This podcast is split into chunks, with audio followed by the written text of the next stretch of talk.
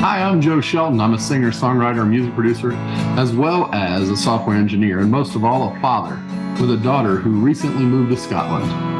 And I'm Bailey, a magazine editor, graphic designer, and illustrator. This podcast is our weekly catch up. We wanted to share it with you and let you be a part of our family rabble. Recording in progress. Hello. Hello, Bailey. How are you this morning? Um, it's not morn, man. It's three o'clock. Sun's setting. Still morn. It's not morn. it's dusk right now. You see this blue light on me? That's You know, dusk. I know that I could not mentally handle a 3 p.m. dusk. I, yeah. I, I know this about myself.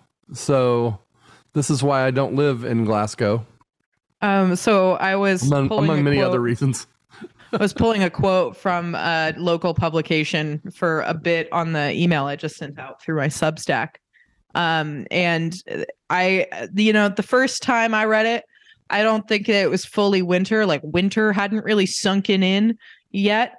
Um, but the first line is like something along the lines of if you've had them, if you've spent every winter of your short, sorry life in Scotland, that like outsiders might be a little confused by your traditions, right? And I think that like calling it a short sorry life, like every winter of your short sorry life, I think that that really has sunken in as as I continue to live in a place where the sun doesn't rise until 9 a.m. and doesn't and sets at 3. Yeah. Yeah. That's cray. Yeah, it's cray. Cray, cray. Really looking forward to um that cutting it the fuck out uh and getting some daylight back in here. Um, That'd be nice. Yeah. I mean, I think that it's way too early at 5.30 for it to be dark. Yeah.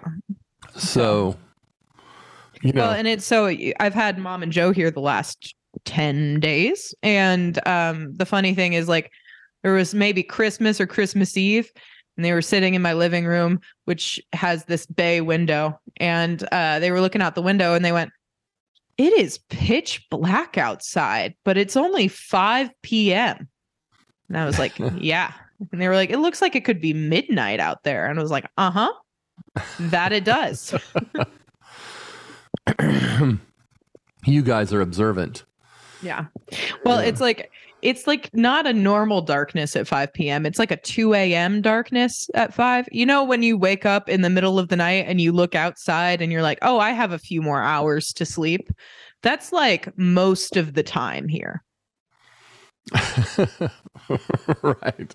So, so you have to adjust to that. Otherwise, Yeah. you're sleeping all the time.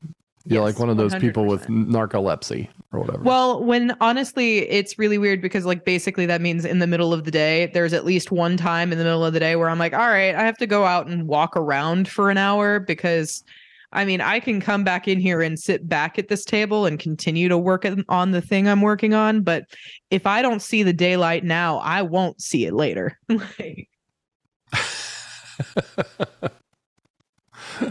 so, um, how was the visit? I mean, It was you know, good.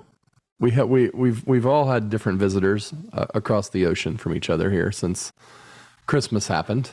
Well, I feel like we've talked about it off podcast, but uh, I had a good time. It was nice having people over. I made a roast.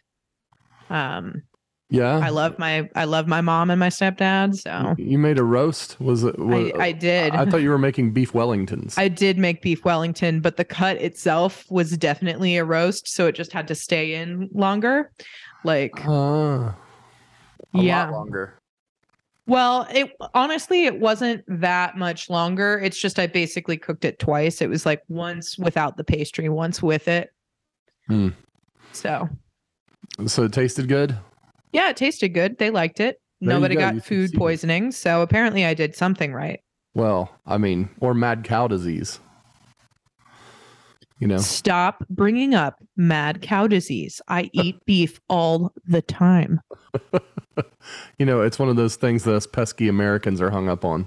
Dear listener, when I first moved to Scotland, I said something along the lines of, uh, you know, and and I understand Dad wants me to live in the states so that he can be close to me because he loves me. But um, the fear tactic campaign that he uh, instituted when I moved here, um, it began because I said, "Wow, steak prices are so much cheaper here," and he said, "Well, that's probably because they're all afraid of mad cow disease."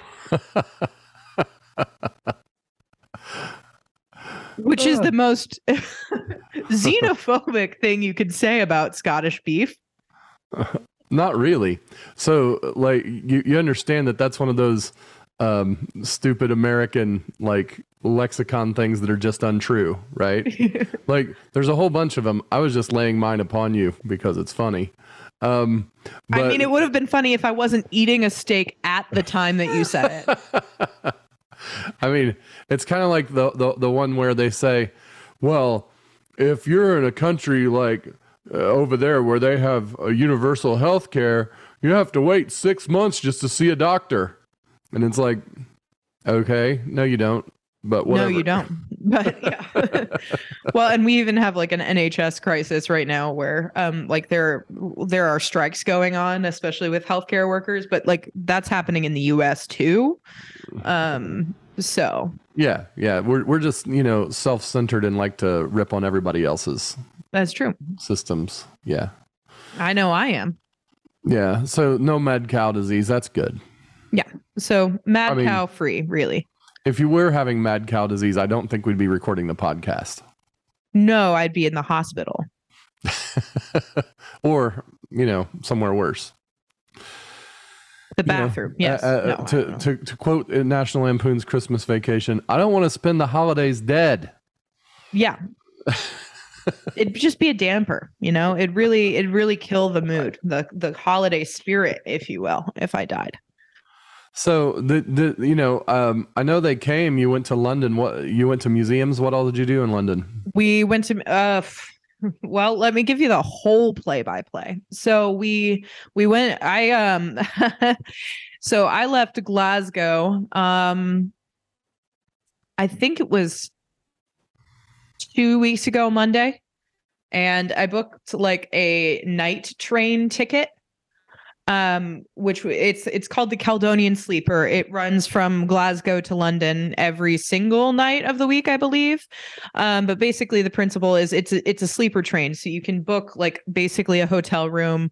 There's like a bunk bed situation where it's like 4 to So- 6 to a sleeper car and then there's like straight up seats. Um and the seats it was like a hundred pounds for the ticket um, which was entirely because I was going to London the the week before Christmas, right after a train strike. So um, I was like, well, I guess we're sleeping in a chair, uh, and I did that. And oh, so you didn't get the the sleep in the bed thing? no, wish I did. Honestly, had I understood what I was signing up for, I probably would have paid the premium to sleep in a bed. Um, but I didn't. And as a result, I, well, and I'm also an anxious traveler. So the night train leaves at 11 p.m. And So I, I I have to intervene here for some for one moment. Every time you say night train, I hear da da da da da da da night train. Yeah. I'm on the night train. You know, yeah. So did they play that as you got onto the night train? Because I have No. to ask. No, I mean, I feel like Guns N' Roses has to be piped in as you're entering the. the they didn't train. do that. They, They didn't should. do that. I mean, They don't even missing an call it- opportunity. They don't even call it a night train. They just call it a sleeper. Uh, so anyway, They're missing like- an opportunity for marketing and a tie-in with Yeah. Guns N' Roses. Well, um, I'm sure Axl Rose has some monetary things to say about that. Um, Well, but but but think of the extra people that it would bring into the train. I mean, no, I think it sleep would on the night train. I mean, come on. I don't. I don't think it would. Is the thing. I really, I really mean, don't. You don't. I mean, no. First, you know, if we think about what the meaning of the song "Night Train" is, I don't know that a lot of people are just going to be clamoring to jump on. yeah. Well, and Ooh, even I'd love to be high on some speaking- heroin. That sounds awesome. Let's do it. Yeah. I also like I think that maybe you have to do rails to even like doing a sleeper train. Um because it's not it's not luxury so much as it's like I you mean, are on yeah, a train rails, at night. see? It's all that train But, metaphor um, stuff sh- yeah. Yeah. Yeah. So um yeah, so uh, well Anyway, So I- I- I, basically- broke your train of thought. yeah, so basically I get anxious before I travel and I I, like I can't um I can't sit still. So I was like at the station way too early and I just walked around like downtown Glasgow for an extra hour because I I just I showed up way too early. That's what happened. I you know, it I got there and I was like why am I here right now? I'm not going to go home and then come back. That's silly. Like I'll find something to do. So um while I was walking around I ended up at like the Glasgow Christmas Carnival. Um, and I bought there was this stand what? selling a- hot chicken and chips, and I was like, all right, I'm hungry. I haven't had dinner. We'll do And that. by chips, you mean French fries. Yeah. Well, no, they're like they're like the thick cut French fries. You know what I'm talking Okay. about? Yeah. Um, that's usually But- what they mean. I mean, when they yeah. say chips, I think of you know potato chips, which are thin and crispy. Well, there. Here's the thing, Dad. When I when I say chips, they call French fries. Basically, French fries is like a McDonald's fry, and when they say chips, they mean like um, what's it called in in the U.S.? It's like, potato wedges. But yeah, it's like damn near a potato wedge. okay, that's what I'm saying. So Yeah. like that's that, there's a like when you say chips in in UK form, you didn't get like some sad Lay's potato chips. You got like No. some cool big French fries. Yes. That so I'm just saying uh, like like I'm saying like I would say french fries but like it was like a british fucking chip. um so as such it's covered in like garlic and salt and they've got the chicken on like a hot chicken and they go okay well do you want the the fried onions on top of that and I was like no that no I want the chicken and the fries and then they said, okay, well, what about the curry sauce? And I was like, you guys are over engineering this. Just give it to me dry. And they were like, are you sure? yeah. and and what they handed me was essentially garlic fries and a Louisiana hot chicken. Uh huh. And I was like, yeah, I don't, you guys seem to misunderstand s- uh, Southern states and Mexican cooking, but here you've somehow done it perfectly. Like, this is Tex Mex right now. Like, I'm eating Sure, it wasn't like Nashville hot chicken, because that's N- the That's- no, it, it- here's the thing: they still don't really understand spice, so it wasn't as hot as Nashville hot chicken. It was like it was like see. as hot as the spicy chicken at Popeyes. ah. So it was much. It was way more. It was more Cajun. yeah, yeah, Louisiana, yeah. Yeah.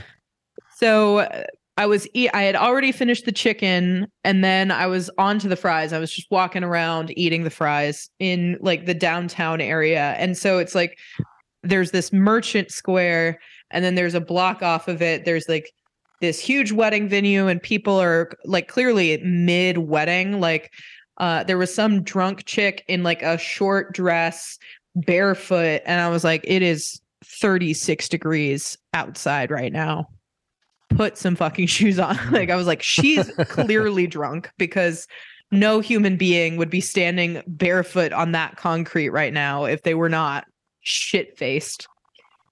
so you know to interject something from back here like uh the the thursday before christmas the weather here changed in like in the afternoon it was 45 degrees and between like 6 and 7 p.m it dropped to negative 5 degrees Yeah. so like we lost like 50 degrees in like an hour mhm. and everything froze solid. Of course, it was raining when this happened, so it, Yeah. it made the roads quite messy. Uh, they they were predicting, of course, we're going to have so much snow it'll be a blizzard. But what we got was about a quarter inch of snow and 50 mile an hour winds and negative eight degree temperatures. So let's not say it was hospitable outside. yeah. because it was about 40 below wind chill and there was just little ice pellets flying through the through the air um but Well, it, so it, was, it- it, it was not uh it was not weather where you would go out without shoes or face coverings or you know basically it became like the planet hoth in star wars Yeah. uh, and um, if I had a tauntaun to cut open and, and crawl inside out there, then Yeah. uh, you you would do so. I could see why Han Solo was like cool with just slicing open a beast and and crawling inside for shelter because Yeah. it, it was it, yeah it was pretty pretty gross. Yeah. Yeah. I mean, like, really, like that news kind of spread to here. And so everybody who heard, like, even heard we were from America was asking, like, oh, it's really, really cold where you guys are from. It's like, yeah, Yeah. that it Well, is. And to be fair, north of us, around uh, Laporte and South Bend, they did get you know real snow. Yeah. Um, I think they got like ten inches. So well, you know, yeah. along with all that wind and and cold, it was it was pretty it was pretty nasty up there. yeah. But with the lake effect, that's kind of par for the course. Like, they are always. yeah, yeah. It was this it was a standard snowstorm for northern north northwest Indiana. Yeah. Well, but so. not, the, the non-standard part was how cold it was because it was, I mean, it, it was epically cold, and it, Yeah. and the and also how fast it happened. That was the weirdest thing. I you know I'm 50, and I haven't really ever seen the temperature change that fast. I mean Yeah, I've the, seen like, it like drop freeze. off during the course of a day, but I mean it was like, I I, I mean it was it was kind of like wet and cold out there, and then suddenly this wind came along, and. it was crazy cold. Well, I think it's fortunate that you guys had kind of an advanced warning about that because um 46 degrees is the temperature where I'm like wearing just a sweater outside, like not even a shirt underneath it. So like I would Yeah. have been underprepared. Like, Well, you know, the thing is, my coat had been in the closet since we moved in this house last January. Because right. even last winter, it never got cold enough for me to throw on a coat. Yeah. And so I threw on the coat, and um, uh, for the first time in like probably three years, because it was so cold out there. Yeah. Well, and it wasn't like it wasn't cold here. Actually, London was was pretty temperate and normal. Like I was good with pretty much just like the like the coat I brought with me um and a single layer underneath it.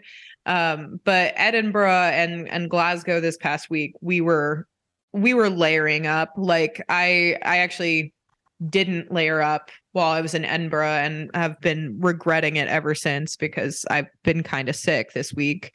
Um, luckily no COVID, but um, like you know, had the runny nose and had to get Sudafed at like on Christmas Eve. Mom ran out and got me Sudafed, and so we've been So you messed with up your but- immunity by not wearing the right clothing.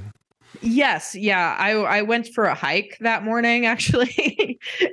like like on the 21st, I went for a cold morning hike in the mud.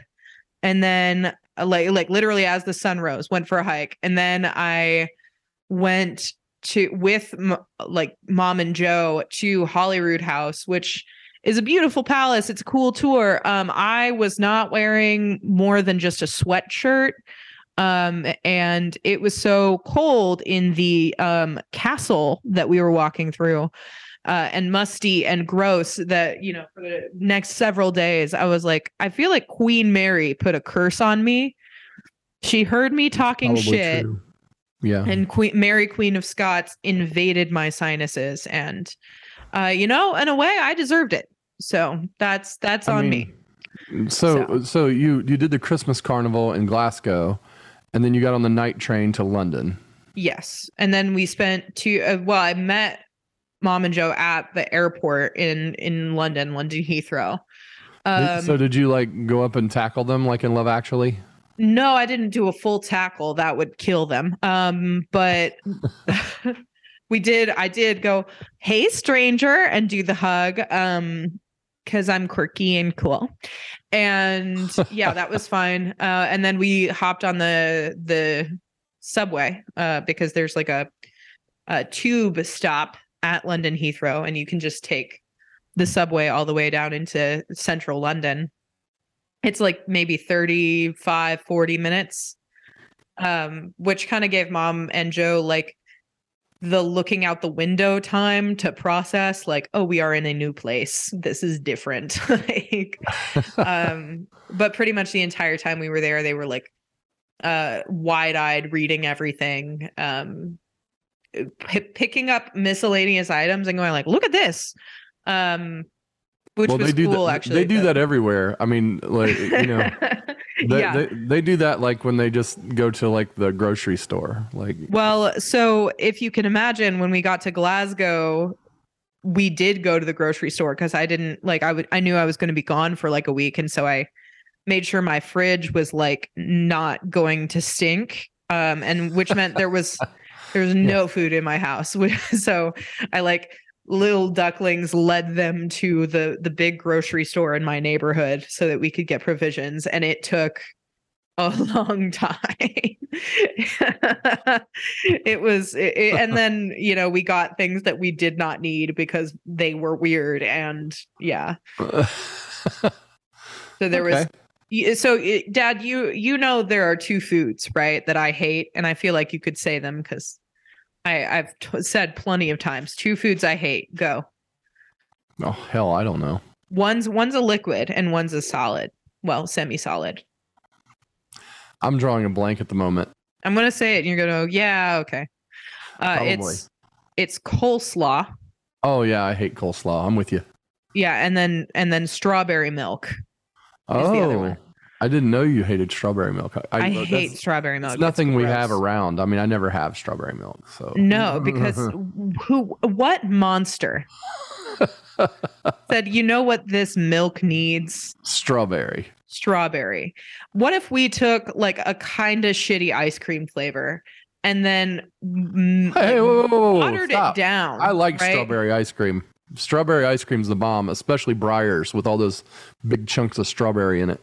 What I'm saying is that nobody nobody goes for strawberry 100% of the time. A strawberry is nobody's favorite ice cream. Not even hear my hear me know- I out. Most of the nobody, population but- doesn't make the top 3. Most of the population mean- does not make the top 3.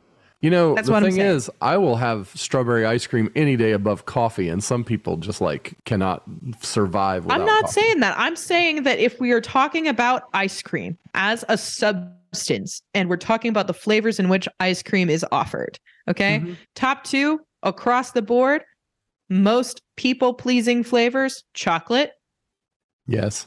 vanilla, Yeah. And then strawberry. That's why they make the Neapolitan ice cream.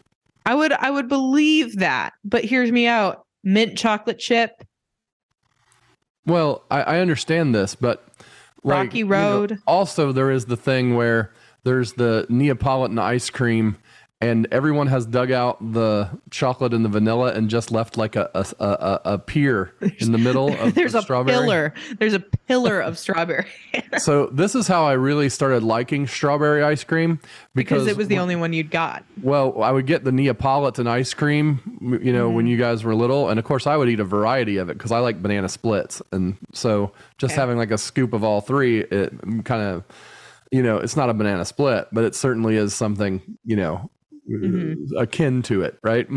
Sure. But so, you know, you guys would come in there and dig out the chocolate and the vanilla and just leave the pillar of strawberry in the middle. So I ended up like being the strawberry guy just Yeah. by default because, you know, you guys suck. Well, Um, you know what? I blame the strawberries more than I blame myself. so, So, strawberry milk is not something I've had in a really long time. I think I was probably a teenager the last time I had it. Hmm. I think here's the thing. I might like it now, but I've hated it since I was like 6 and I still really like milk. So there's like like I I just I, I'm very skeptical. I'm I'm open to trying new things. If someone insisted that I drink it, I would. But You know- I'm not going to of my own accord ever drink strawberry milk. I seem to remember like uh, they they made strawberry quick, like you know Nestle's quick, that like the chocolate additive.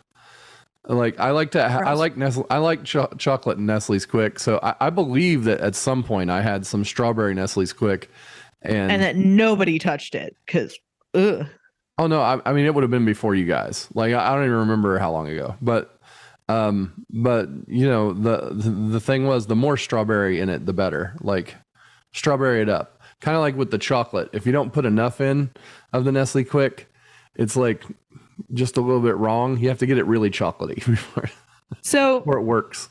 So I, I I bring this up purely because uh, the one item that mom brought home and was like, "What? I'm gonna like it. I just want to try it." Was like a pint of strawberry like clotted cream mixture. Like like literally, there's Oh. this thick milk, right? It's not like milk. It was like cream. Yeah, well, it was it was it was milk and then the cream mixed together into like a thicker milky drink and Uh-uh. then strawberry flavored. no, And she left that in my fridge. that's just like rotten milk, if you ask me. Yeah. I mean, you know, like heavy cream. I would never drink that. You use it for baking and stuff. Well, so you know, People do gravy, drink it. Oh, people don't- drink it and I know this because I used to mm-hmm. work in a coffee shop and people would come in and ask if they can have heavy whipping cream as their as their Well, to add to their coffee, I get that, but I'm, I'm not saying like you just don't drink it by itself. It, it goes in something like yeah. So like this was like a thick milk not something to drink on its own. Like yeah, so it was like a thick milk and it was strawberry flavored. And she left Ugh. it in my fridge. She only drank half of it. She was like, No, it's good. I'm like, I'm not trying it. You're not going to convince me to try the thing I didn't You're want you to put in there. you're like, I might try regular strawberry milk just because on a whim, but I'm not trying that because I won't like that cream even if it was just by itself Yeah. without the strawberry in it. Yeah. Yeah. So, so just, and I was like, you know, it's not like that was like dominating the grocery sh- store, right? It's just she zoomed in on the weirder items because they're just foreign to her.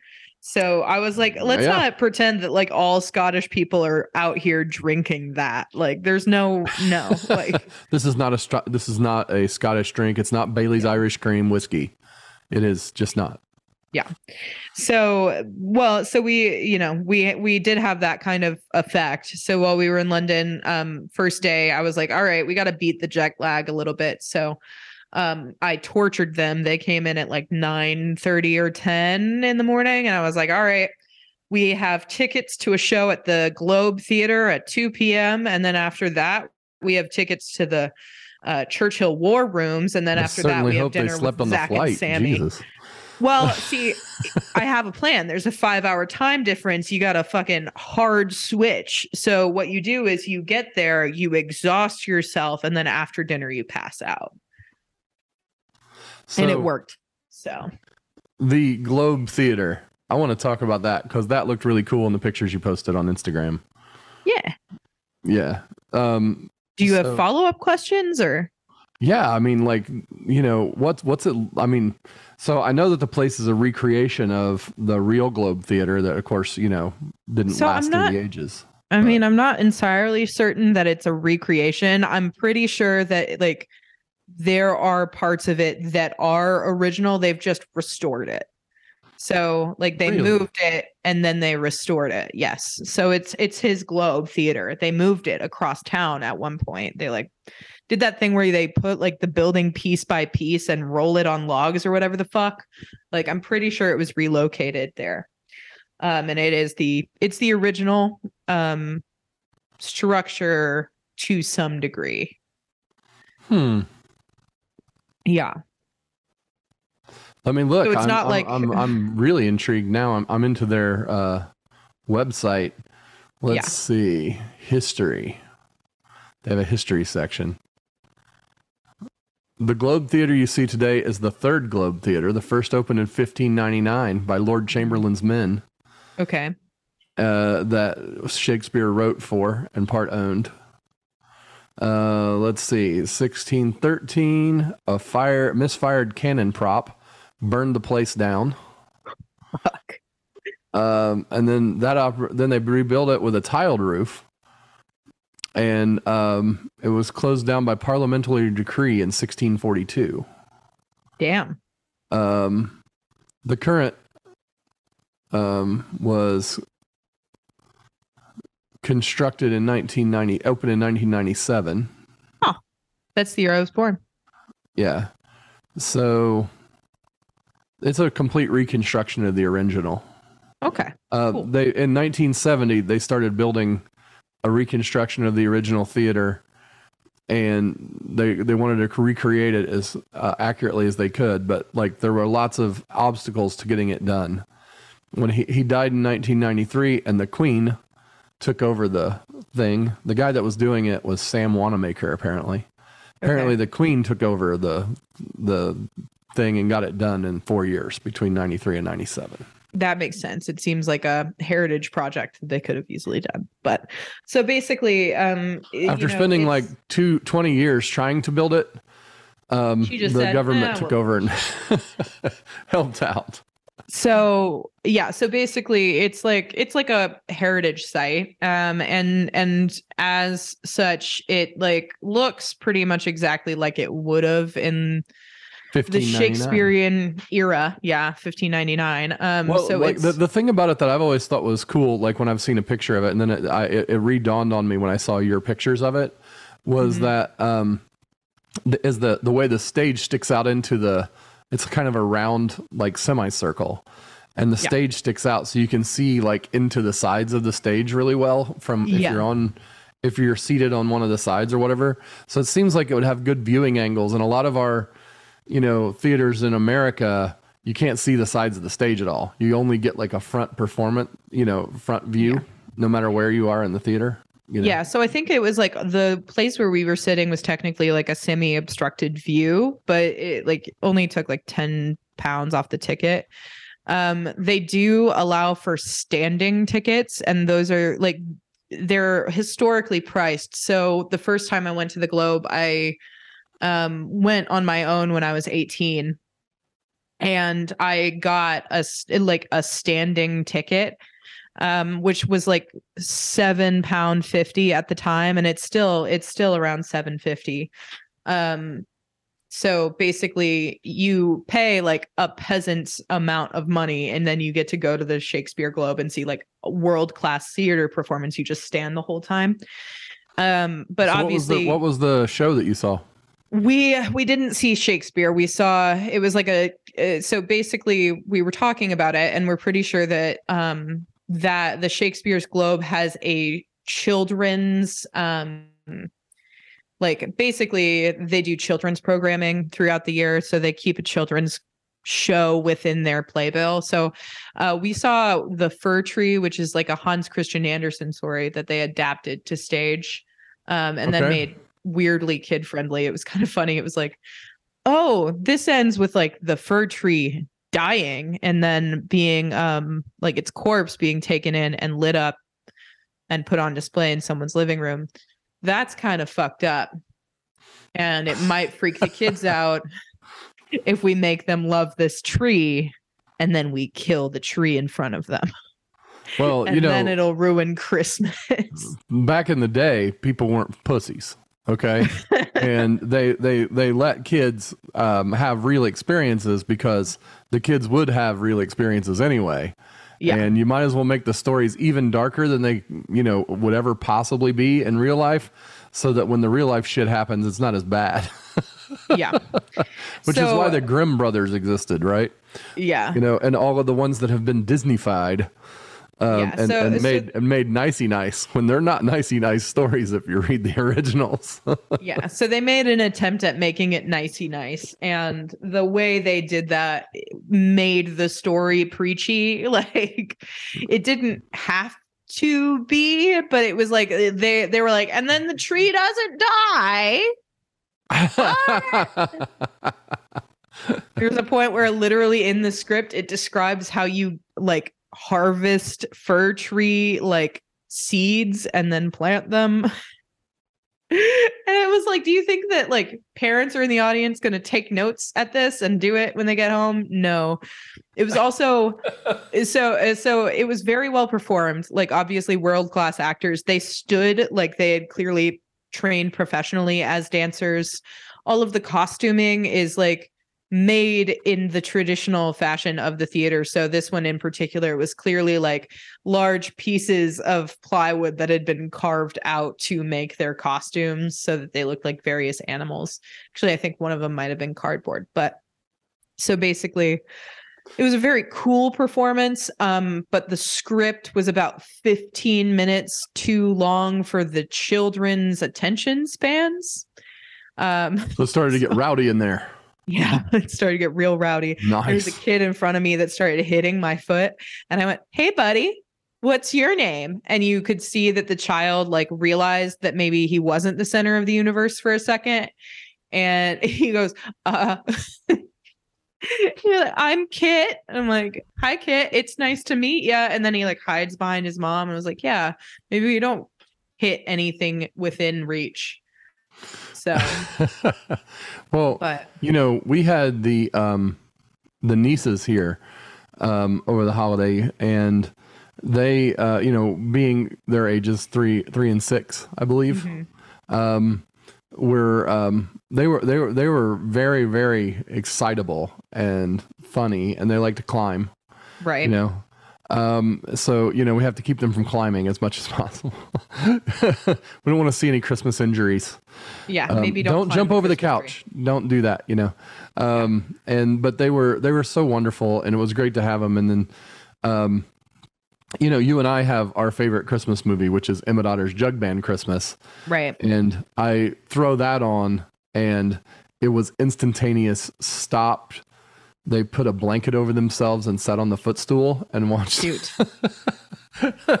they were like enraptured. They'd never seen it before, Mhm. but apparently Emily had read the book version of it to them Cute. uh, not long before, so they were Very totally in. And the the best thing that ever happens, you know, in Emmet Otter's Jug Band Christmas is when you finally get to the point where they sing barbecue, right? hmm Because then we can turn it up and go wild, you know. Yeah. Like, so there was there was definitely a barbecue jam in the in the Mhm. middle of the living room. Cute. Uh, arms it's waving. interesting and- me i feel like i've never seen that movie with a child like in adulthood oh yeah. right like it's Yeah. clearly made for kids but i Um, don't think i've ever it. watched it with a kid like Yeah, I mean, No. the first time I saw it, I was eight because it, it, had just come. It had come out. It was it was it was released in 1980, and um, and it was released on HBO exclusively, and Hmm. um, so every year on HBO for like its first five years of existence, it came out and it played in the month of December, and I would like mark all the times in the schedule when it was going to be on and watch it on every one of them, because that was like That's before cute. VCRs happened, and then I Mhm. VCR'd it at some point like in 84 or so so that i had it and then it ruined the copy of the tape i mean yeah just I absolutely, absolutely wore it out i mean i love that movie i still do i mean you know Mhm. remember the best thing a couple years ago you and i were at uh, weed patch in in brown county right Mhm. at the music store and they had a wash tub bass like actually yeah like outside and it was perfectly and i remember you going in and you go hey somebody put a hole in the wash tub and the guy behind the counter just like looked at you glazed over for a second and then the lady walked out and she was like oh yeah it's did you know that the soundtrack just came out on spotify i was like what Yeah, I remember that. And then we listened to it the whole way home. Yeah, and we came in singing all the songs from it, and Sarah looked at us like we were nuts. Hey. A good soundtrack. Yeah, you know. In money- our world. Yeah. Yeah, so last night at Open Stage, Jeremy Crumbaugh actually sang um, in our world at, Oh on the stage. Oh god. Yeah, it was cool. It was kind of like a Bob Dylan version. That Like, he did it uh, like folky. that you know? song at least once a year gets me to the point where I'm crying. Like like uh, because like it just starts in and if it hits me in the right moment, like that line like we're closer now than ever before. I just like I feel it. I'm like, oh, Like, oh no. That song's amazing, right? I. I mean, what's crazy is like all of the songs in that movie are amazing. They're just like Yeah. they're gems. Like Mhm. Paul Williams completely outdid himself. You know what I'm saying? you know it's funny i I- like I, I feel like i was mentioning this to someone the other day like i am surprisingly not much of a muppets person and you know it's it's weird that like one of the few like celebrity run-ins i've had is is that i actually know a guy who's worked on like muppet stuff uh, a lot, but like what it, it's so weird that like if anyone asked me anything about the Muppets, I probably wouldn't know much about it. But if it's Emmet Otter, just like like this year has been a really big Muppets Christmas Carol season for whatever reason. Like this year it had a comeback or whatever, Uh-huh. and I, I would um Emmet Otter is my Muppets Christmas Carol. Like I would Yeah, watch Emmet that Otter's way better than I, I mean I love I, Muppets I Christmas love Carol. Muppets Christmas Carol. It's really good. Oh, but I do too. It's great, but it's like on the same level as Elf for me, and Emmet Otter is just like Emmet Otter's just better. That's it's what just it is. so much. It's just so much more powerful to me. It's so good. Well, I mean, the thing is, we're not um like you know the thing about like a Muppets Christmas Carol or the m- most of the Muppet movie things, they're like tongue in cheeking everything, and it's like a parody, right? Like and and that's and that's the the charm of it. Like the Muppet Show was one of my favorite shows when I was a kid, Mm-hmm. and mostly I loved the guys, you know, the judges that were up on the balcony Yeah. because they were like they were like me having sarcastic comments about everything that was happening in the show because it was it- you know it's like everything's over the top parody cheesy right Yeah, and they're up there yeah. just like you know kind of cutting into everybody like Mm-hmm. you know like bringing it back to earth you know and they're Yeah. great in the muppets christmas carol because they play you know well i mean jacob marley and his quote unquote brother that doesn't exist in the real christmas carol story but, Yeah. but they needed an extra character so that they could both be that um, yeah. which which was wonderful um, but you know this year's best christmas carol thing is obviously spirited i mean that's not even like I, and i think that's I did Muppet- finally watch it. By the way, you you recommended it to me like two weeks ago, and I finally did watch it one well night. good afternoon Oh, good afternoon to you too.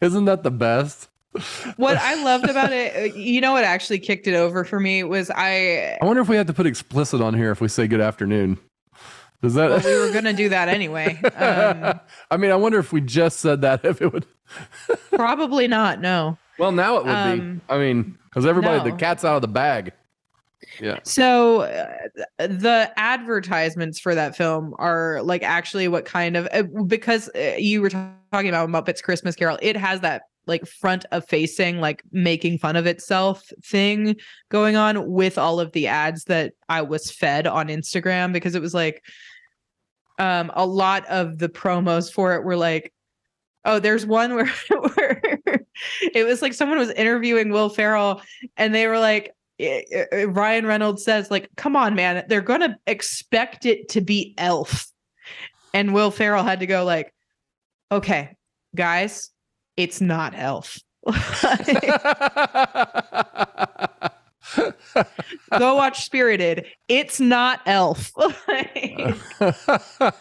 and i was like man whoever did that marketing strategy really knocked it out of the park because well i mean ryan definitely- reynolds uh, Ryan Reynolds is like one of the funniest dudes ever. Like there's just no doubt about it. And like the the the the thing that's it's kind of shocking cuz he played all these serious things. Mm-hmm. You know, like halfway serious even if they were romantic comedies, like he never really went full comedian until he did Deadpool. And Yeah. then you realize, well, shit, this guy's as funny as anybody I've ever seen, you know? Yeah. like Well, and uh, honestly, a few of his like only half comedy stuff like did not did not age well. Like watching um what was it? I think it was like Best Friend or something. A friends, best friends. Just Friends. That thing Yeah. aged horribly. And honestly, I- like eh, rewatching it, I was like, was this this bad then? Like Yeah. it's like a like it was a fat suit suit movie.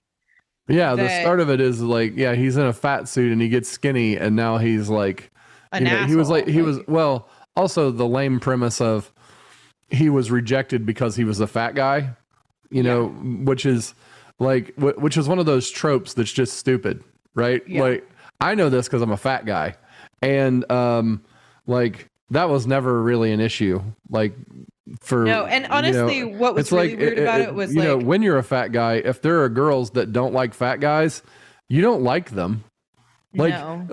like if, if they just instantly don't like you because you're fat, then you instantly don't like them because they're skinny little bitches. not not because of you know the anything to do with you know so you don't have a crush on them or have some friendship with them because if they don't like fat guys they don't like you Yeah. at all. Well uh, like it also is really weird and presumptive to think that like someone would want a fat best friend but not want a fat guy. Like that's not true. Like This if you're stupid. weird about fat people you're weird about fat people and that's just that. Yeah. I mean if you're you know it's the same uh if you're weird against any kind of you know category of people you're gonna not be around them. You're it's not gonna be a you know yeah like, it's not gonna like be a thing where you reject them because of that at the last minute. Yeah it's you like know- oh i've suddenly decided that yeah. I can't Well, be with you because you're big. I mean oh but you can hang out with me all the time and and flirt with me in conversation but you're not attracted to fat people okay Yeah. So, well, and honestly, it's like, uh, you know, it's just, it was a silly and horrible premise. Watching it was very cringy. And like, then he turns into the like douchey hot guy, and you're just watching it thinking, man, everything about him is really um, undermined by the weirdly, horribly written fat phobic first half of this. Like, it just doesn't. well, work. uh, uh, so that but then you know also the like the girlfriend that's like the singer that can't sing Yeah. and she's just like that actually was funny to me because Yeah. it was like she uh, absolutely positively was horrible right Yeah. and and it, it was a total parody of like the way people think pop stars just make it because they're pretty or whatever and they have Yeah. no talent at all and it's Mhm. like well that's a trope that isn't really true Mhm. because if you sang as bad as her it wouldn't matter wouldn't how be pretty you were yeah. you know, I mean, like, you know, w- there there may be pop stars you don't like and you think they have no talent, Yeah. but they can't. They don't sing like that. I mean, Well, and it's they don't make it's you like want to cover your ears and run. I mean, come on, that's the, yeah and there are people who oh I've, i don't know if i've ever told you about this do you know who daniel johnston is no. okay so when i was in college um i you know spent maybe a few years on the college radio station and Right. because of that there's like a, there's a demo like there's a subcategory of alternative indie underground music that is played on college radio stations. Full stop. That's what it is. It's like would you like to listen to some stuff you've never heard of before? It's like yo la tengo daniel johnston.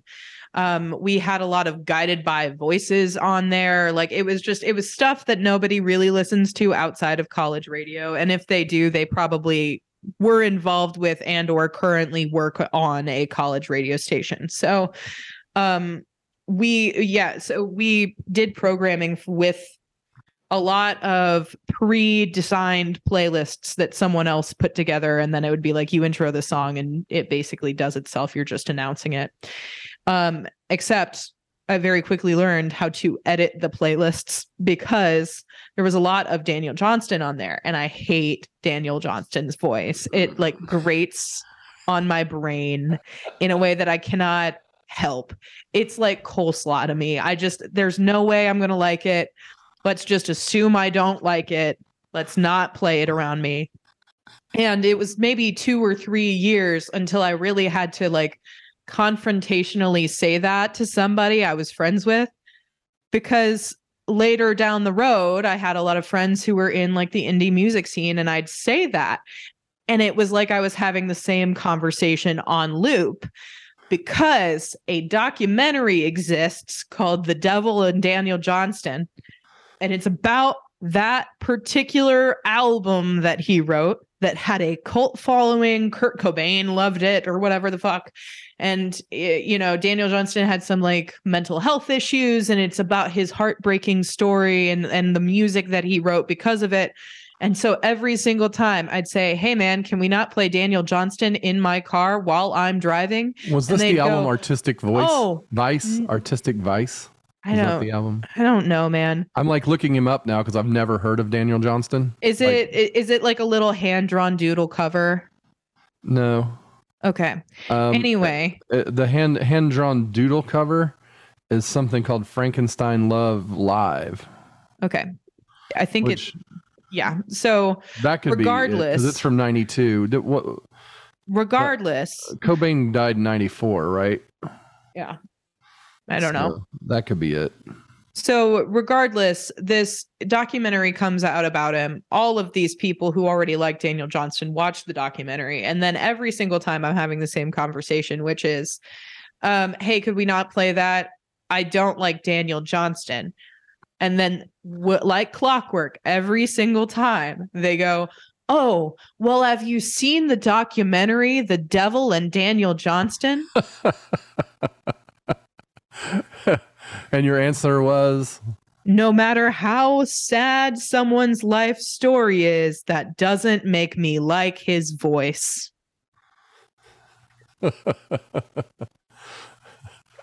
okay. So I have to hear his voice. I'm sorry. she takes off her headphones.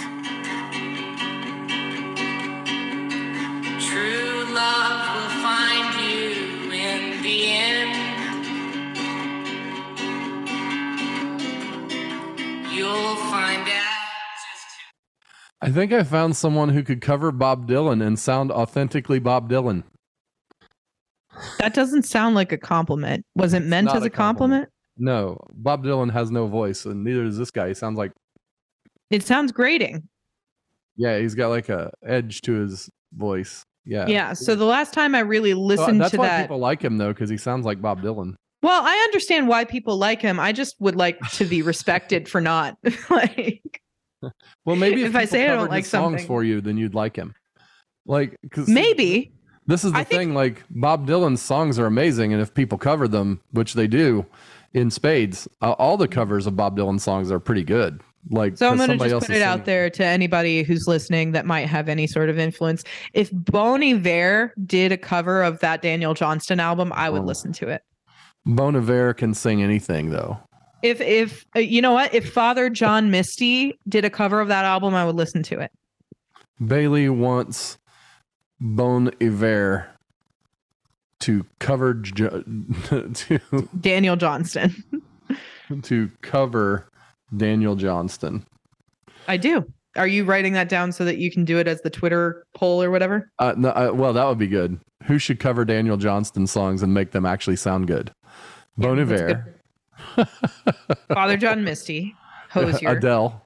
Adele. I would. Ooh, Adele would be interesting. right? Yeah, because I, you know, I don't mind the background stuff. Like you could keep the the other parts of it. Like, it's, Poor Daniel Johnston is getting a beating here on the show today.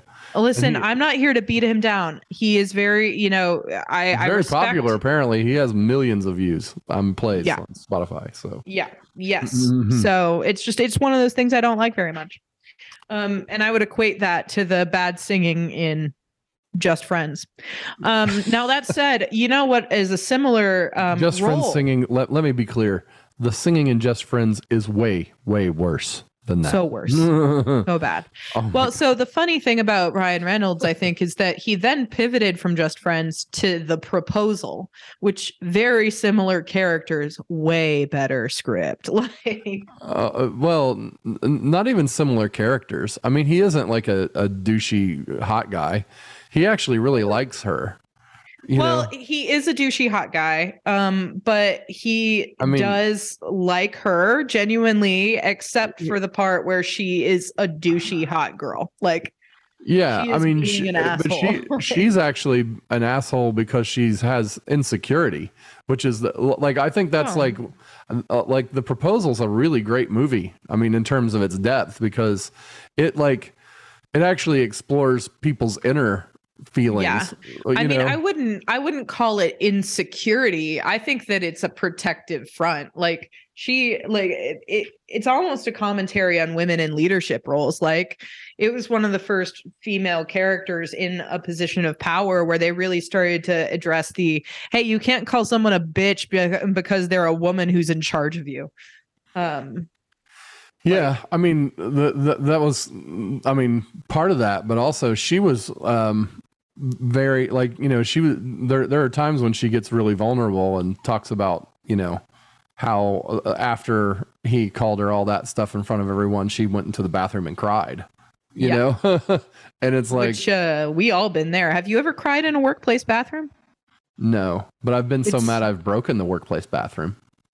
Well, I would say it's probably Uh, my reaction's a little different. Yeah, my reactions are a little different. I don't. I don't necessarily. I get. I get mad. and I don't get like sad. Yeah, I- sad. I mean, I get so mad I cry sometimes. yeah. I mean, I've been. I've been rarely now, but you know, in a work situation, so mad that I needed to leave. Like, actually I I know exactly what you're talking about because that's definitely why I disappear from certain family situations. You're like, I just get so angry. I just, I- have to leave because I, I, don't want to do anything that will be permanently on my record. Yeah, yeah. I remember one time uh I you know I don't really need to specify the occasion but I can tell you it was August of 2021 uh where I walked out of a family home and stood in a cornfield for a while and just like like rage stared at the corn and then one of the neighbors came out and this is in Muncie and he goes you okay and I'd be like yes I'm I'm I'm I, I no I'm not. I'm actually one of the children of the corn, and um, Malachi sent me to fuck you up, buddy. Imagine you see someone staring into the corn with rage in their heart, and then you say, You okay? And they just turn at you like, It would have been really cool if you had like some of those red contact lenses, and you Yeah. just like turned and you had red eyes. Well, and I was, uh, you like, know, I, like I was the ones that make it like wrong red. You know what I'm saying? Like yeah. not not like a, yeah, I know what you're talking about. like the demon Actually, it must have been August 2020, but yeah, yeah, I know what you're talking about. Yeah, you, uh, you, you, if you, if you had those, it would have been the perfect moment to like quickly throw them in your eyes and turn. I- I Yeah. know. Unfortunately, I don't have colored contacts just to freak people out on me at all times. Well, at the at the moment when I'm angry, I pull out my colored red contact lenses Yeah. and throw them in just to add to the effect. Yeah. I think if I were to get colored red contact lenses, I'd get the ones that like cover all of your eye. You know what I'm Mhm. talking about? yeah, make Where you have like a red cat's eye or something. Yes. right? Yeah, yeah, yeah. Or like a like The whole thing. electric blue cat's eye, which is even Mhm. freakier. You know. Um, like I saw recently a, a CSI episode where like a kid had in those contact lenses when he, you know, Mhm. was doing his criminal activity, and they were creepy as fuck. That's pretty cool. I mean, it didn't end well for him, but well, because it was an episode of CSI. Yeah. right. yeah, you know, um, CSI Criminal Minds. Often things don't end well for the criminals in those shows. That's true. Um, so you did the, uh, you know, uh, I'm I'm trying to circle back to the London. So you did Globe Theater, which we covered, and yeah. you know we talked about Christmas movies and stuff. But um, what happened after uh, that? Did you do any other? Did you do Big Ben in Parliament like you Um, promised? well, so we did see it from outside. Did Um, you say look, because kids, Big Ben Parliament? I did. Awesome. Nobody acknowledged it. Um, and then I love that. I don't care if they acknowledge it or not. It happened. So, uh, and then we went to the Churchill War Rooms, um, which I, I was about to go. I don't know if you've ever been to the Churchill War Rooms, but I know you haven't. Um, I have not. you've never been to London, I have not. so um, do you? Are you familiar with the Churchill War Rooms? Not really. No. So during World War II, uh, yeah, there was this I, little know. I know who called Winston the Churchill was. called the London Blitz. Uh, and it's when Germany was bombing the living shit out of London for a while.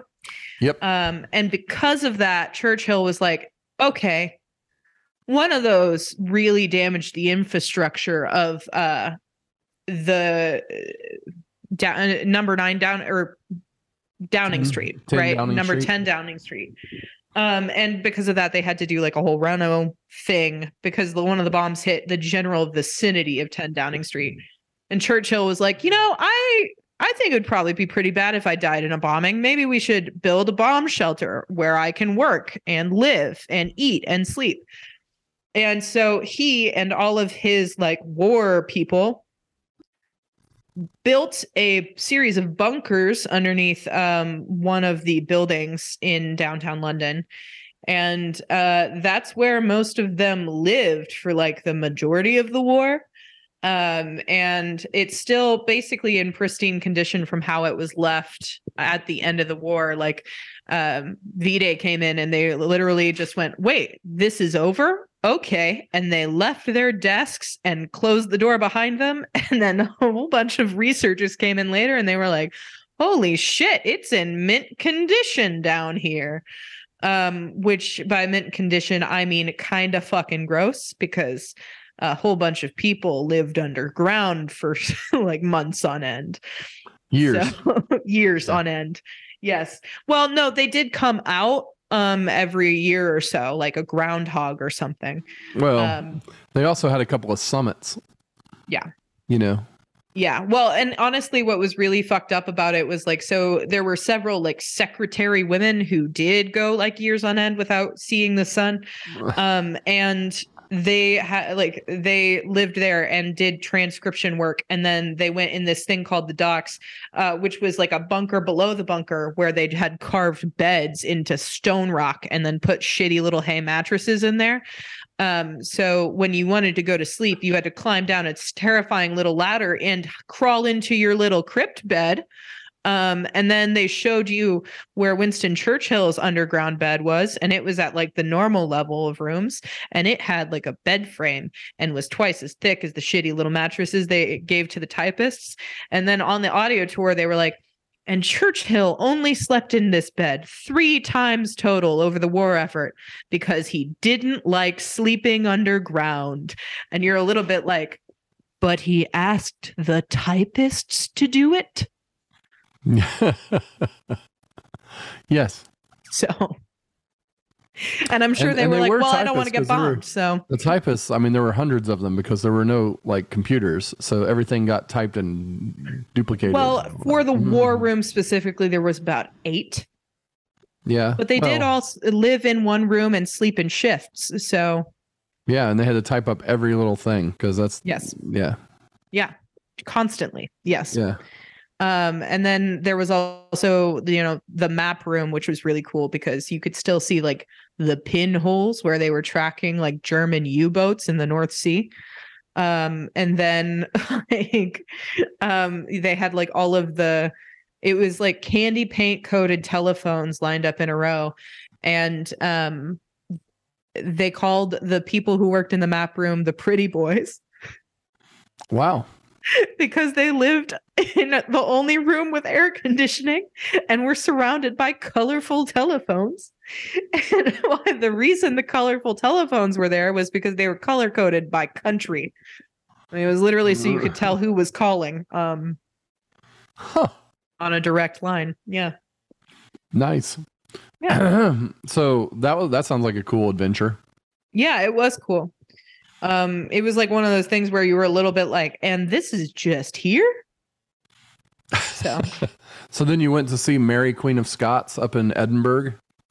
Well, we went and saw Holyrood Palace, um, which is it's it's where Mary Queen of Scots lived for a time. It's also where most of the Stuarts lived, um, and like like the Scottish Stuart dynasty was there. So Um, I, I then- saw this movie, A Castle for Christmas, that uh, was on Netflix um, over the holiday, and it had uh, Dun Dunbar Castle Okay, as the central character.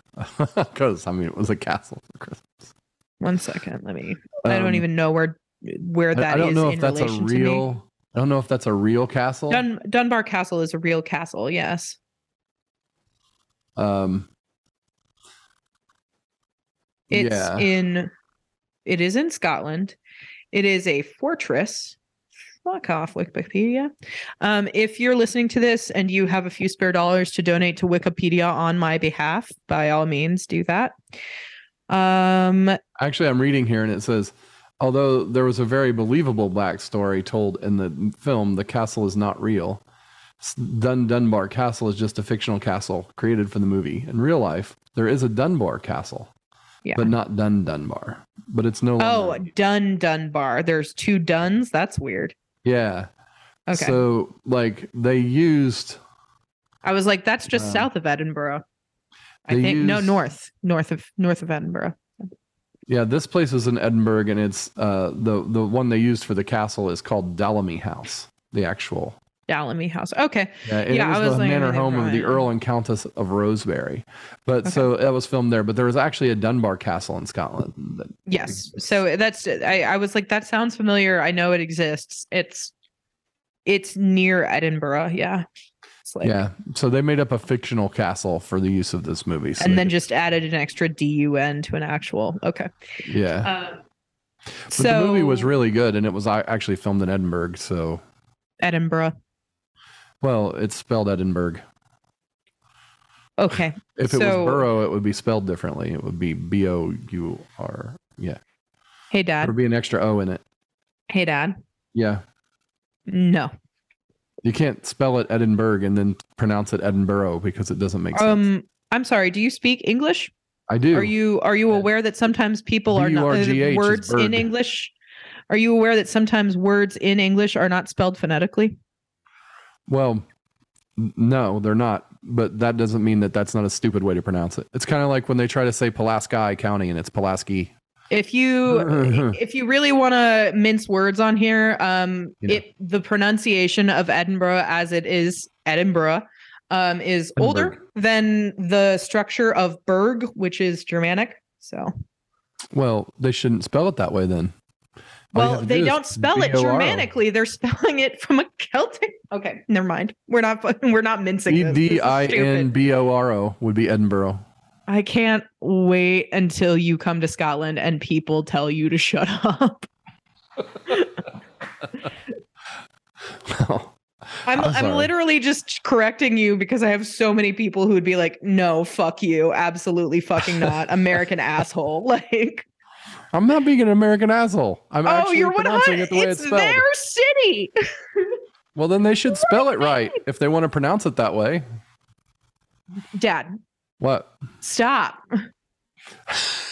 you come from a place that pronounces Notre Dame, Notre Dame. Well, it is pronounced Notre Dame because it's No, it's it's- spelled. No, it's spelled uh, using French phonetics. Mm, it's Notre Dame. Notre Dame. Yeah, we don't speak in French. In English. Okay, but you're using. French words, my dude. well, we say souffle also. Yeah, you do. Yeah, and French fries. French fries? Yeah, French. Do you okay? So hold on. Do you think that th- the English word for French is a French word just because it's French? Do I actually think that? No. Am I making fun of it? Yes. Are you are you being uh, uh, like? Are you being an asshole for Yeah. for kicks? Okay, okay. Can we I move mean- on? Come on, Bailey. Get with the program here. God. Okay. So, Edinburgh, which I would still call Edinburgh just because I, it's ingrained in me.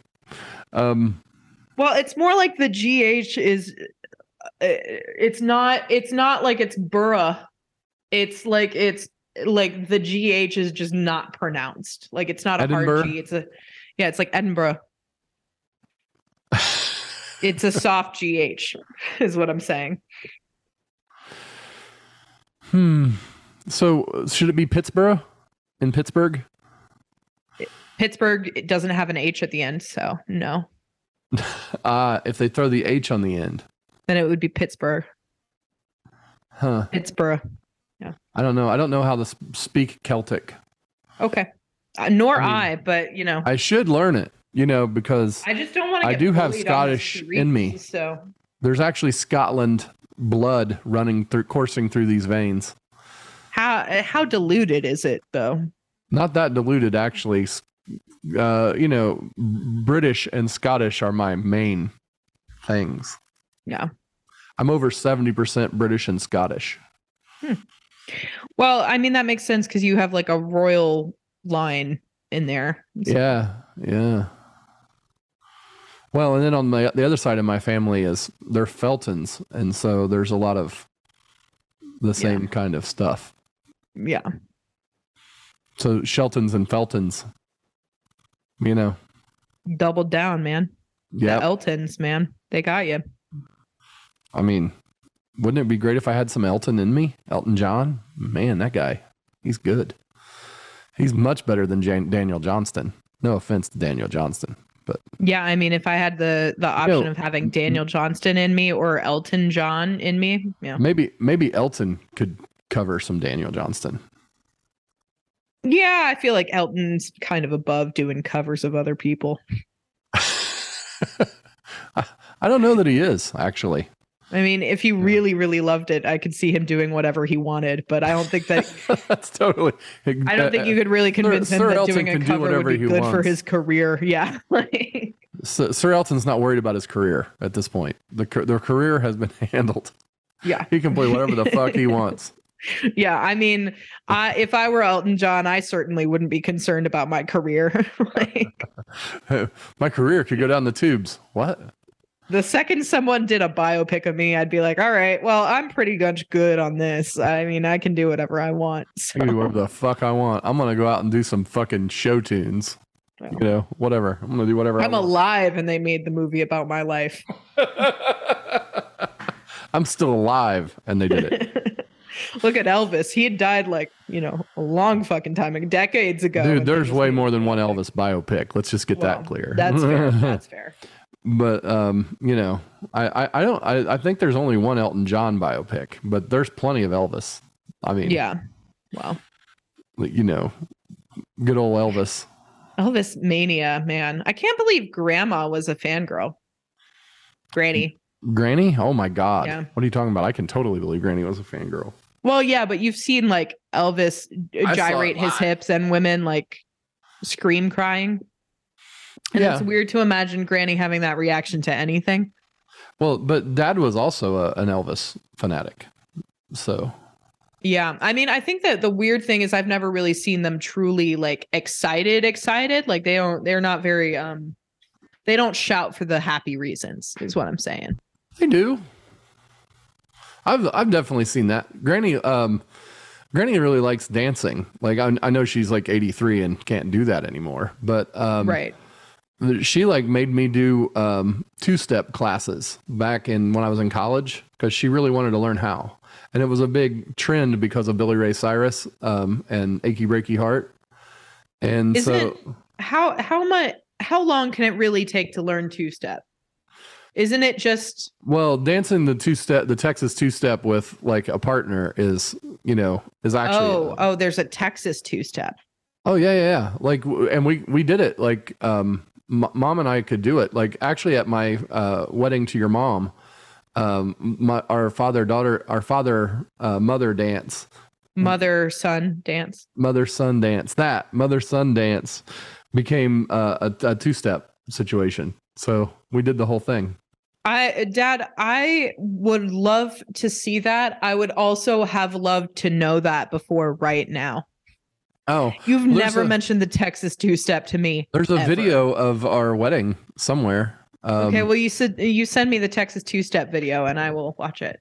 Uh, well, you know, I, I, it may be sometime when you come here and help me dig through the closet of VHS tapes and pull out the thing so I can make a copy. That sounds awful.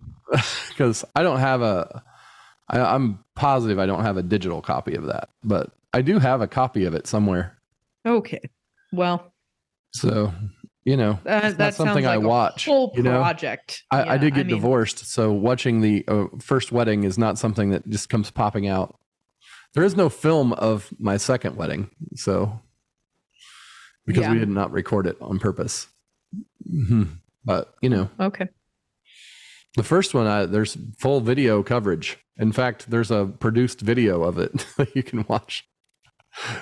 Not just the wedding, but the reception and the whole th- the whole thing. It's like a documentary. I am still very excited to do the camcorder home video of Sharon Sean's wedding in June. Cool. You could It's documentary it like I did our our first one. And there's also uh, one from Christmas of '92 Mm-hmm. that I, we did like a documentary style of, of Yeah. Christmas. Well, so that's what I was thinking about. Oh, during sorry, I almost broke everything. Um, so during the, you know how there's the ceremony, and then immediately after, during family portraits, there's like the cocktail hour. hmm I want to do the office style confessionals. Oh, you mean the um the uh, you know uh, real world style confessionals? Yeah, actually. I want to do real world confessionals. Yeah. Um, during the cocktail real, hour. real world is where that started, not the office. Okay, well, I wasn't around for real world, so um, Oh. Bailey, you should go back and watch the real world, like the original. Uh, Okay. uh, the first three seasons of the real world are fucking great. It was like That the first really fun, actually. dude. It was the first um like uh, reality show. Like Well, I love crap TV, so like that sounds actually quite oh yeah, fun. and they and they were really they were really good because like the the first season and two the first couple of seasons they hadn't figured out to kind of script it yet. Like so Yeah. there was a lot of real stuff happening between the people. you know, like Yeah. you know now you know reality shows are you know it's it's like bullshit that didn't really happen. Know? Somebody made that they, they they put this scenario together to produce this show. They didn't like actually just film people and then you know cherry pick pieces of video to put together. They they actually made this shit happen. That they they Yeah. they engineered this situation, you know. But in Yeah. the the first couple seasons of the real world, they really did just follow them around with cameras and then edit together a show. That's funny. yeah, so I will do that. That sounds fun. Um, but yeah, so I want to do like a real world style confessional, right? Where like right after the wedding, I like sit down someone down at the cocktail bar and I'm like, hey, out of 10, what would you rate the ceremony?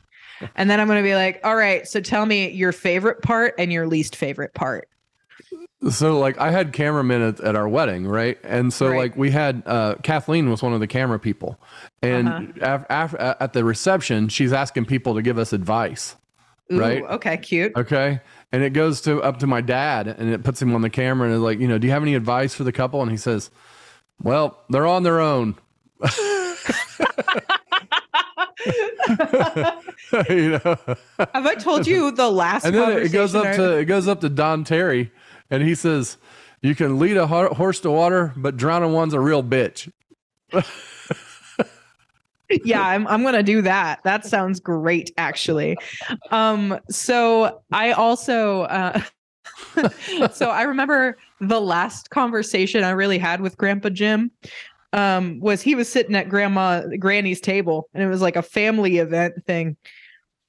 And he he looks at me he grabs me he he like beckons me to come talk to him i'm like hey grandpa how are you hug and then he goes i'm good you got a boyfriend? And I go, oh, I actually, I, I just recently broke up with him. And he goes, good. Don't ever get married. It's a mm. terrible idea. And then I remember saying, well, you're in your wife's house right now. With your girlfriend. No, Kay wasn't there. Oh, she Um, wasn't there. That's one. and he just kind of like shrugged. well, yeah, what can I say? That's my advice. that's true. Uh, he never brought his girlfriend over to his wife's house. That that that didn't that wouldn't have worked out. But they they No. did get together in other places. Yeah, I mean, she was around at like Thanksgiving and stuff for a few years. Yeah. And then she, you know, likely was like, wow, there's a lot of arguing here. Well, I mean, yes, but they they were, you know, um, they had they had their own interesting marriage where they didn't live together for the last twenty five years, thirty years. Yeah. Um, but but again, if you've decided to work out this 25 year not living with your wife thing, I don't know that you should really be handing out like marital advice. Well, Marital I mean, his advice. advice, that that was that was what was basis for his marital advice. He's like, that's why I'm telling you. For him, marriage was forever, regardless as to how it goes. Like they didn't get divorced. He wouldn't get divorced, even though he was divorced. You know what I'm saying? yeah. Yeah, well, and honestly, I think that that maybe uh contributes to like he also. I remember one Thanksgiving, he looked at me and he goes, "Well, how much do you pay for tuition in the that school over there?" Because you know we all went to Ball State, and I told him how much my my semester tuition was, Right. and then I told him how much it was after scholarships, and then he goes, "Did I ever tell you I went to Ball State?" And I was like, "No, I didn't know that you graduated college." He goes, "Oh, I didn't graduate." And I was like, "Okay," and he goes, "No, I, I took a semester and then I decided to drop out, and you know, I think it was like work for the postal office or something." He was like, "Ah, No, I just no, figured actually, there was a better use of my time." That that dad uh, went to Ball State for uh, like a year, and then went uh, to Colonial Bakery and was a bread delivery driver before he got drafted into the army. Yeah. So he told me Mhm. he was like, "Yeah, I only went for a year and then I dropped out and I became blah blah blah blah blah." And he goes, "You know how much tuition was when I went there?" He goes, 364 dollars a semester." And I was like, "Stop talking to me right now." well, it was in the Like, and you 1950s. dropped so- out. Like, Yeah, it, it was in the 1950s, and then he he did get drafted after he dropped out. He got drafted into the army because you were eligible for the draft if you weren't in college. So, um, okay. because you know they don't have a draft anymore, but they did back then, and he got conscripted into the army and had to serve two years in the in the army, um, and barely got out before his whole unit went to Vietnam except for him. hmm My God. Yeah, he um uh was the um he was in charge of all ration breakdown, which is like all of the food and supplies at the Mhm. base in Fort Devens, Massachusetts. Right. And so he would be the last one to get shipped with the unit because of that. And Mhm. his out date happened before they uh, got a chance to ship him off. He would have had to stay in an extra year if he got shipped out. And it'd be in Vietnam. Yeah, a tour in Vietnam, and so the the um, he got he got shipped out before having to go, 1962. So That's crazy. yeah, Hmm. so uh, you know, think about this: that I wasn't born until 72, and if he goes to Vietnam, like everything changes, right? Like, Mhm. Well, I was doing the math there. I was like, and it would have just been me not existing.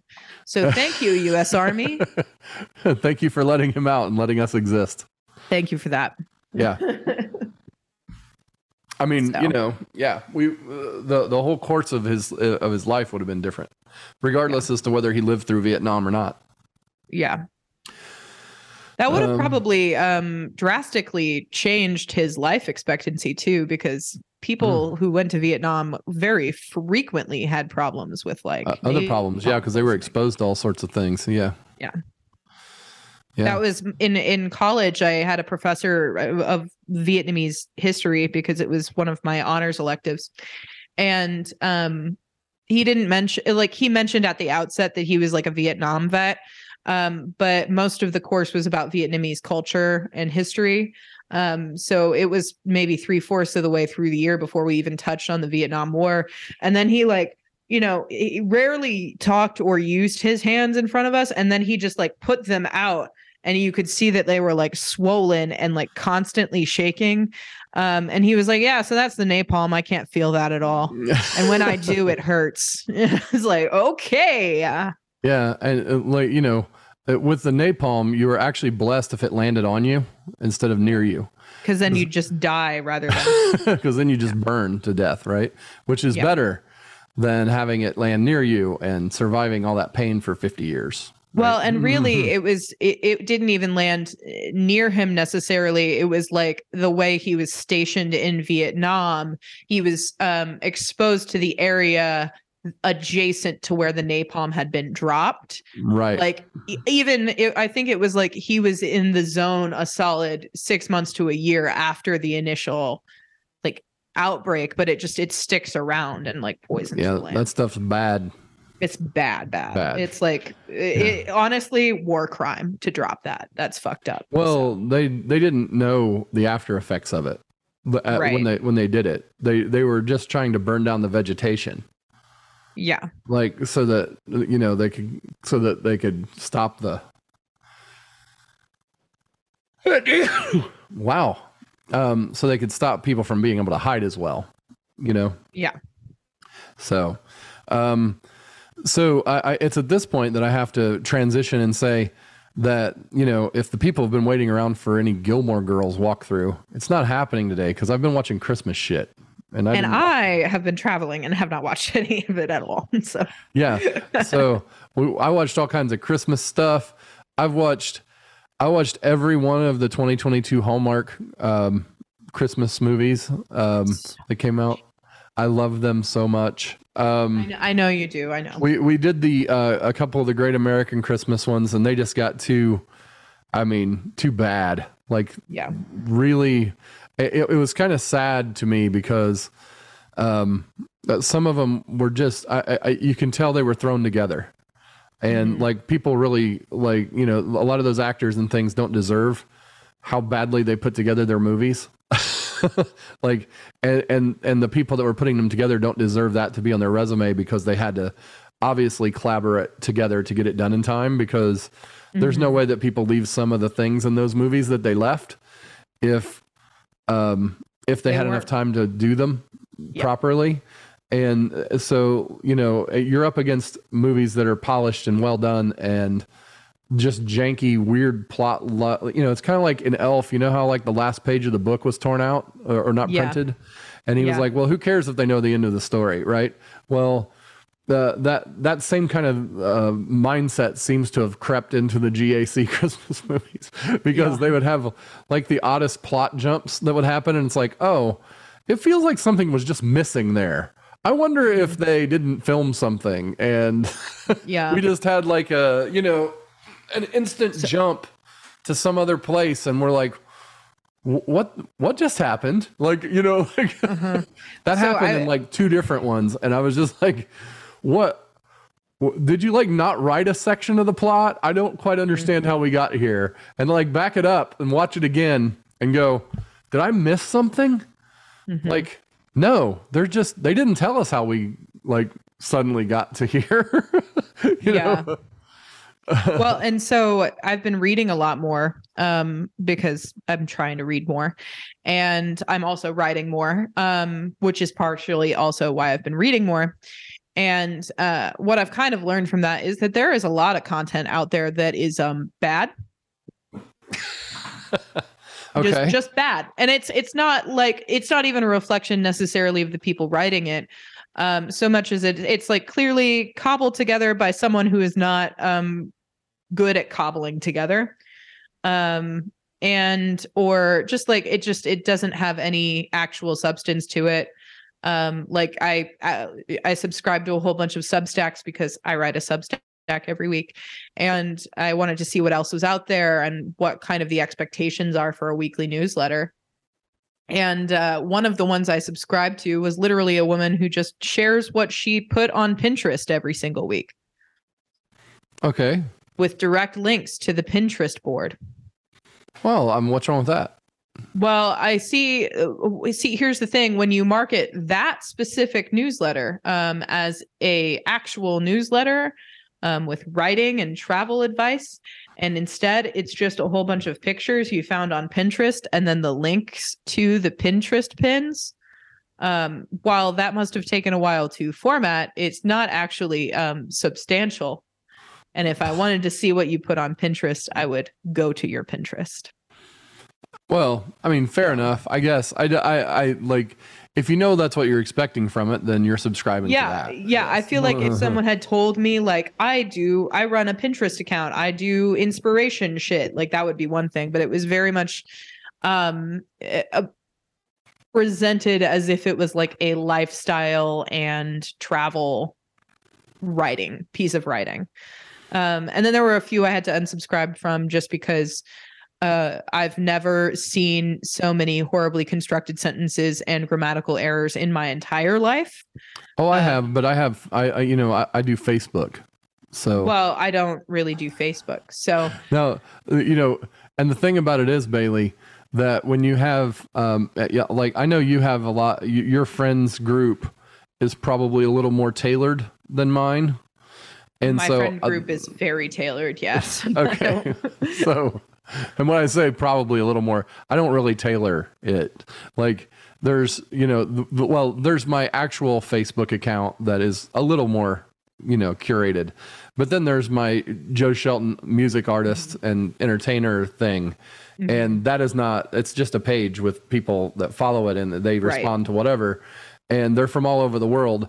And Mm-hmm. well, I mean, as such, when they put things in English, sometimes Well, um, I'm okay, sure that so- whatever their native language is, it, it probably made a lot more sense. It's just I can't read that, so they put it in English, and it's got a lot of grammatical problems. I should I should clarify this.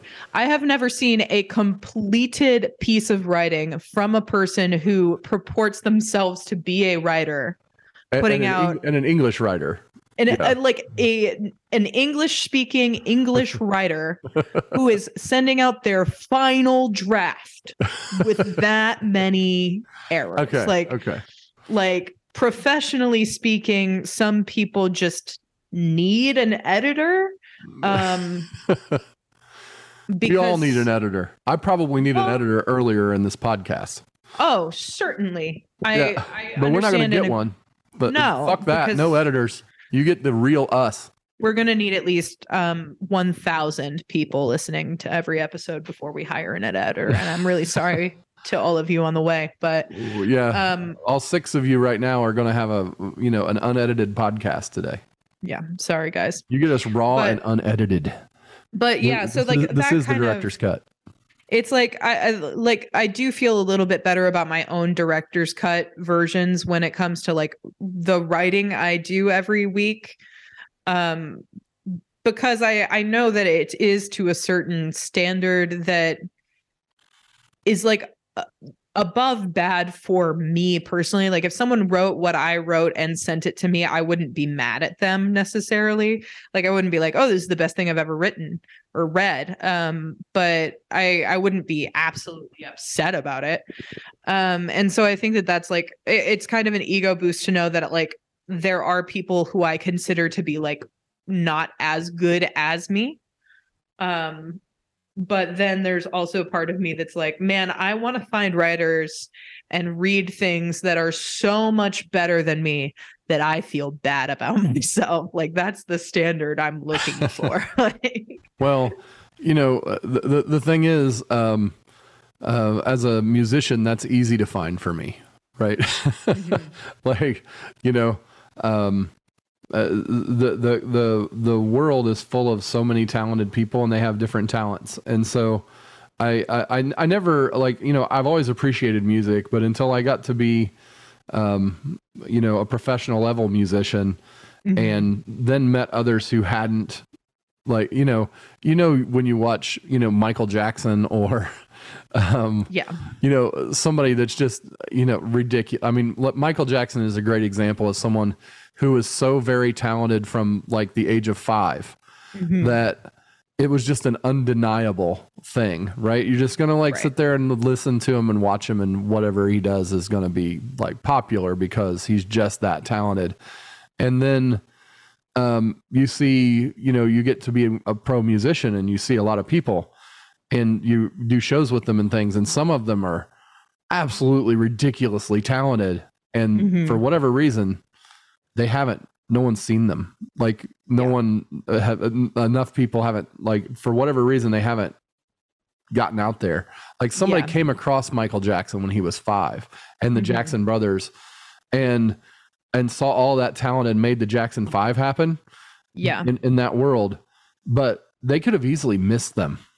And those Yeah. all that talent would just be like walking around not doing anything. so you um know, uh, it- it- so it takes like, you know, it takes a lot of talent and then just some incredibly lucky circumstance yeah. for the whole Well, and world to know you. you know i was talking to harrison about that and he was talking about he mentioned that he knows some actors out in la who are in their 30s and just now getting the steady gigs to live like an upper middle class life. And he said you know it's really not a matter of whether or not you're getting lucky. It's just a matter of how um willing to wait for that you are like and how long you're willing to just keep chipping away well, chipping yeah, I mean, you can chip. I mean, it's that way in any entertainment thing. You keep working and you get better over time. You learn the craft. You get networked into people, and then you get a chance, right? yeah Whereas, but some people, like that i mean they get pulled out of obscurity because it's just you know that's just the random lottery ticket that happens right i well, mean and so you know I- and even shows like american idol or whatever have thrown a random lottery ticket at people and they haven't been able to cash in their lottery ticket Mm-hmm. you know whereas others have like carrie underwood completely cashed in her lottery ticket kelly clarkson totally did the same right and they were both Yeah. Mm-hmm. from american idol but then there are the others like ruben studdard or you know like Yeah. you- you- like you, he just disappeared you know or um, or like the voice winners you know several of them have just gone into obscurity because they didn't have the wherewithal to do the actual work after they got the the thing Yeah.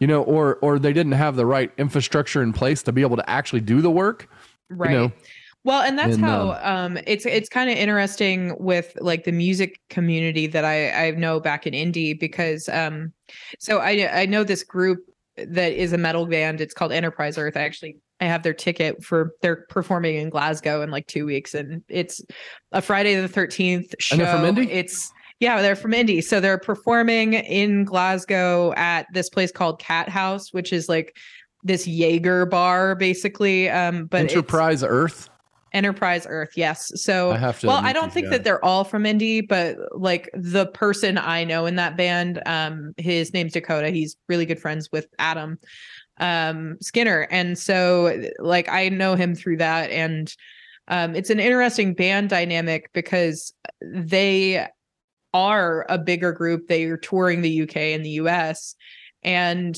hearing Indy people talk about that from various angles. It's a little bit like they see it as a golden ticket.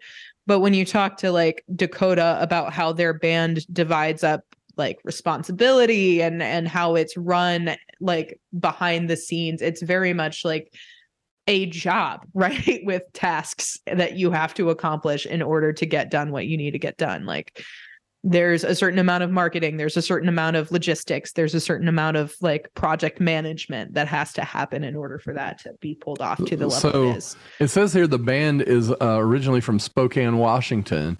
Dakota Yeah. Johnson, I assume, is the guy you're talking about, the bass yeah player. he's the bass player yeah yeah. So well i believe cool. there's sound guy there's another guy who is affiliated with them that's also from Indy but yeah, nice. so like Yeah. the members are from different places but yeah well, the, one of their albums was number six on Billboard on the Heat Yeah, Seekers chart. Yeah. yeah well so like that was kind of the it, so adam just got off touring as their audio engineer Oh, Um, cool. Yeah. yeah which was which was really cool for him um he's you know i think they offered the european leg to him but there was some other stuff. Anyway um basically he just got off of tour with them and and they were in Indy and I kind of know Dakota sort of. But yeah so that has been a kind of an interesting parallels what you're talking about where it's like yeah that's a golden ticket kind of thing. Like like being a musician and being able to tour the US and abroad is like making it by a lot of people's standards. So um seeing what this is a very interesting really band dynamic here. Like, so like I'm reading the Wikipedia page, right? right And it says an American deathcore band from C- Spokane, Washington. Former men- members, vocalist Dan Watson and guitarist BJ Sampson, formed the Mhm. band in mid 2014. At the beginning of the uh, spring, they finalized their deal with uh, Attila frontman Chris Fronzak and moved to his record label Stay Sick Recordings. Since the departure of Watson in 2022, no original members remain in the band. yeah that sounds about That's right actually. Like, they, but and- and Noah's still friends with them I believe. They're they're I've f- met like that guy once. their f- their former members are like 1 2 3 4 5 6 7 8 9 10 11 12 13 14 different cats have been in the band over time. Yeah and they're yeah uh, crazy absolutely Yeah. crazy like this is really cool like uh, Yeah. you know the fact that the that the band has survived as a title you know Yeah. uh, with all of that going on like the different Wow. iterations and honestly their current setup is a really good like group as like a whole like their vocalist is like it's like he's able to their new vocalist Yeah, well, their new vocalist, I guess. I, I, Yeah. I don't know the fucking timeline of this band. I've just seen That's them in their most recent tour, and like as a performance, it's pretty fucking insane. Like the vocal range of it is crazy, and then like every time I listen to metal, it's like I enjoy it, but I get really tired afterwards because it's like listening to a symphony very fast. Yeah. like Well, I mean, because it, it's, there's it's- it- there's an interesting transition in, in like um, what what is called metal now versus what metal used to be. Right now, it's it's like you know they call it deathcore or whatever, but it's like speed metal. And Yeah. like in the in the um, like in the 80s, you know Van Van Halen was a metal band, right? and, yeah, uh, which is funny know, because now which it is is not like- considered that. that would not be considered metal now. No, but like, um, you know that, that that was a really like you know bands like that were like the cutting edge of metal at the time, and Metallica came along and started doing that kind of like started branching it into like a speedy thing. Uh, uh, Metallica and Megadeth and um, and those bands kind of like took it off in a different direction with the the speedier stuff. And then like everything here is derived from that now you know where these guys like they've taken it to the extremes of of that on the on the hard edge of metal you know Well, and it's it's and they're incredible because- players because you have to be to be able to play that fast yeah. you know Well, so like Adam is is the the kind of musician where he like holds himself to that like standard. And I remember one time when we were still dating, I was like at a bar and someone was like, "Oh, you know Adam Skinner?" I was like, "Yeah, I'm dating him." He- They go, "Oh, you're dating Math Rock Adam?" And I was like, "Yeah." That's a funny fucking thing to call him. like that's his moniker. Like, oh, math rock Adam. Yeah. Like eh, the Math way rock. he plays ba- bass makes people think of math rock. so that's funny which which you know eh, the the second part of that was a compliment where they said that he made any band they've ever heard him in better. So, you know. Hmm. wow Yeah. yeah Hey, so you're gonna go see those guys in glasgow huh Yeah, I am. I have a well, I mean, what better way to spend Friday the 13th without than with some deathcore, so um yeah. Exactly. Deathcore Friday the 13th. Yeah. Yeah, with your sponsors, Jason Voorhees. Well, I think that the lead of the tour is actually a, a band called Shadow of Intent. Um, and I've never heard them before because I'm not very into metal on the regular basis. Like I'm wearing a fucking cardigan right now. So um it's But not you're really Taylor Swift. I gotcha. well, I like Taylor Swift. I wouldn't make it my personality. Um, but Well, you're wearing Yeah, a I- cardigan. oh ha ha ha ha. That's a song she wrote. Dad's got jokes. it took you a minute, Bailey. You were slow on that uptake on that one. so, But yeah. Well, um, well that that should be fun for you. Um, Yep. And you know, we got what's coming Year's, up for you, man? What's what's your New Year's plans? New Year's Eve party here at, at the uh, the Shelton uh, You're household. having a party without me? Well, come on, get on the plane. No, You- it's I very think if you're expensive. and really- cold. If you jump on the plane right now, you might be able to make it in time. I don't know, man. I don't have good luck with planes to America. I said Mike. yeah, Um, that's fair. the um, yeah, so we're gonna have a we're gonna have a get together here.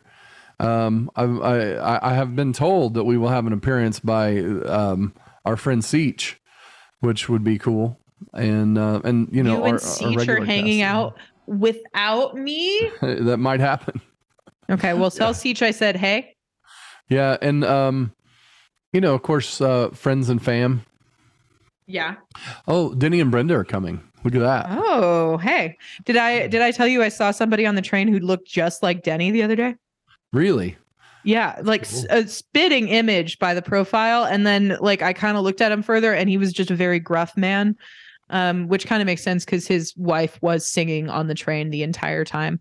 Singing Um, on the train, singing on. No, that's not a song. No, that was not what she was singing. I forget what she was singing. It was like "Hello Dolly" or something. It she was, wasn't singing Night Train either. I, I No, she was singing like old show tunes.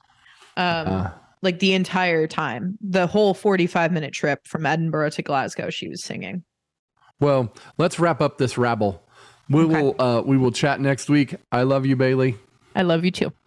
Thank you for being a part of the Family Rabble podcast with Joe Shelton and Bailey Shelton. Join us next time for more fun episodes.